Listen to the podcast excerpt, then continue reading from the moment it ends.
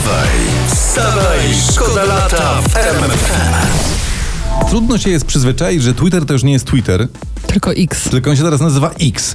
I w sieci ciągle wrze, ciągle trwają dyskusje. Elon Musk, szef, y, właściciel te Xa zapowiada, że to jest dopiero początek i to będzie ten X aplikacja do wszystkiego. A ekstra, jak wyprasuje koszulę i obierze ziemniaki, to kupuje ten pomysł. Wstawaj, szkoda lata w RMFFM.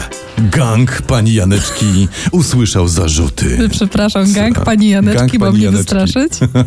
tak, to jest, może to nie brzmi groźnie, ale się okazuje, że gang pani Janeczki chodzi o prawie 70-letnią panią Janiną. Ona wyprowadziła z pewnego po- podkarpackiego banku razem ze z kolegami 55 baniek dużych.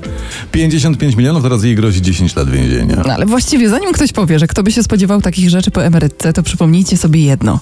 Prawie każda babcia pieniądze wręczała jak najlepszy dealer. Wstawaj, szkoda lata w RMFFM. Początkowo nie chciałem wierzyć, ale posprawdzałem to tu i ówdzie tak rzeczywiście jest. Okazuje się, że to są najnowsze amerykańskie badania. Uczniowie o najwyższej średniej ocen wybierają najchętniej do słuchania Taylor Swift, The Weeknd i oraz Harry'ego Stylesa. I to są wyniki amerykańskich badań. Czyli to są mądrzejsi ludzie, którzy słuchają tych e, artystów. I te Dokładnie. setki złotych wydanych na koncert w takim razie żadna fanaberia. Korepetycje. Wstawaj, szkoda lata w RMFFM. Nowy trend w chudnięciu. Właśnie No coś takiego mi wyskoczyło. W nagłówku giełda nazwisk i podpis te gwiazdy zrzuciły razem już pół tony. Oczywiście gratulujemy. Ty zrzucanie na spółkę to jest genialny pomysł, ale ja może od razu zapytam, czy ktoś z naszych słuchaczy, halo ludzie, czy ktoś schudł może ostatnio jakieś 5-6 kilo?